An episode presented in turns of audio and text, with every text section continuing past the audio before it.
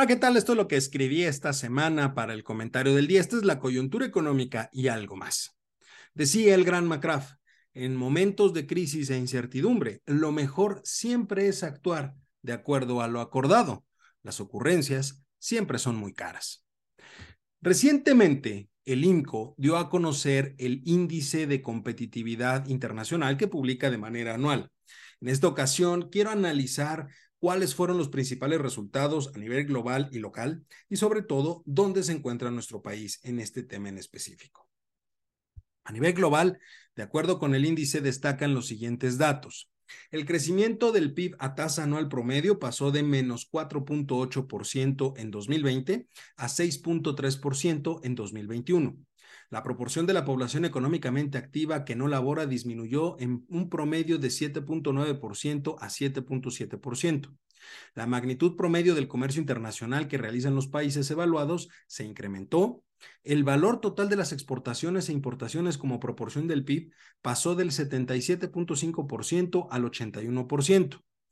El territorio destinado a estas importaciones creció del 15.6% al 17.5% y a tasa anual la relación de cambio de precios de una canasta representativa de bienes y servicios, buen cristiano, la inflación pasó del 2.7% al 4.8%. Esto es en términos promedios a nivel global.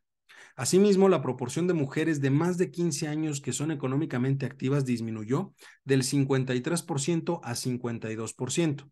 La percepción de la corrupción empeoró en términos generales, pasando de 57.5 a 57.2. La evaluación de la gestión eh, del presupuesto por parte de los gobiernos disminuyó su puntaje de 78.5 a 60 y el nivel de endeudamiento de los países con acreedores extranjeros como relación de su PIB pasó del 129% al 130% en promedio. Esta situación o estos resultados, pues reflejan por un lado que hay una reapertura económica, la cual vivimos en ese momento, posterior a todos esos momentos álgidos de la pandemia, el cierre, el encierro, el detener la, la actividad económica. Y por supuesto que configuran el desarrollo de la economía internacional para los siguientes años. Sin embargo, es de preocupar que existen datos negativos, por ejemplo, los altos niveles de inflación, la disminución de la participación de mujeres en el mercado laboral y, por supuesto, el incremento en la percepción de corrupción. Fenómenos que todos ellos en su conjunto fueron impulsados por el cierre de la economía y la dinámica social que se vivió en su momento.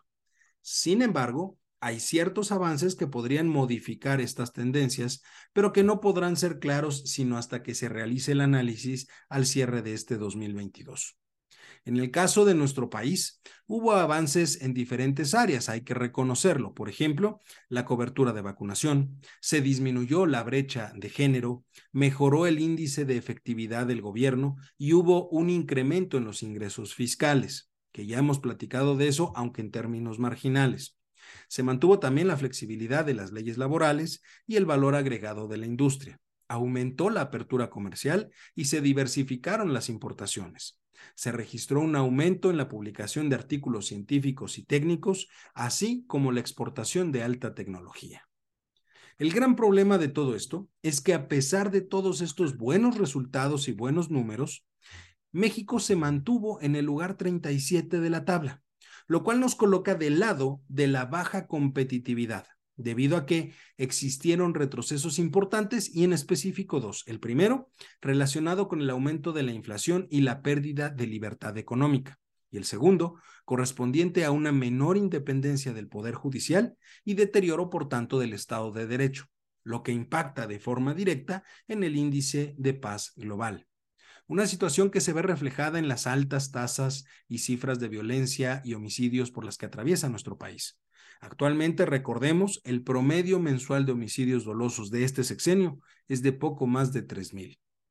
Esta situación puede verse aún más comprometida en el momento en el que nuestros socios comerciales, Estados Unidos y Canadá, decidan retomar el proceso por las controversias comerciales del TEMEC, solicitando la instalación de los paneles arbitrales.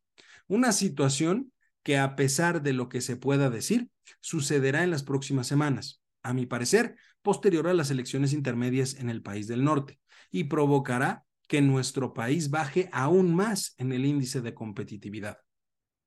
Todo esto no es otra cosa más que resultado de las necedades de la actual administración, pero sobre todo del servilismo e inexperiencia de quienes rodean al hijo predilecto de Macuspana.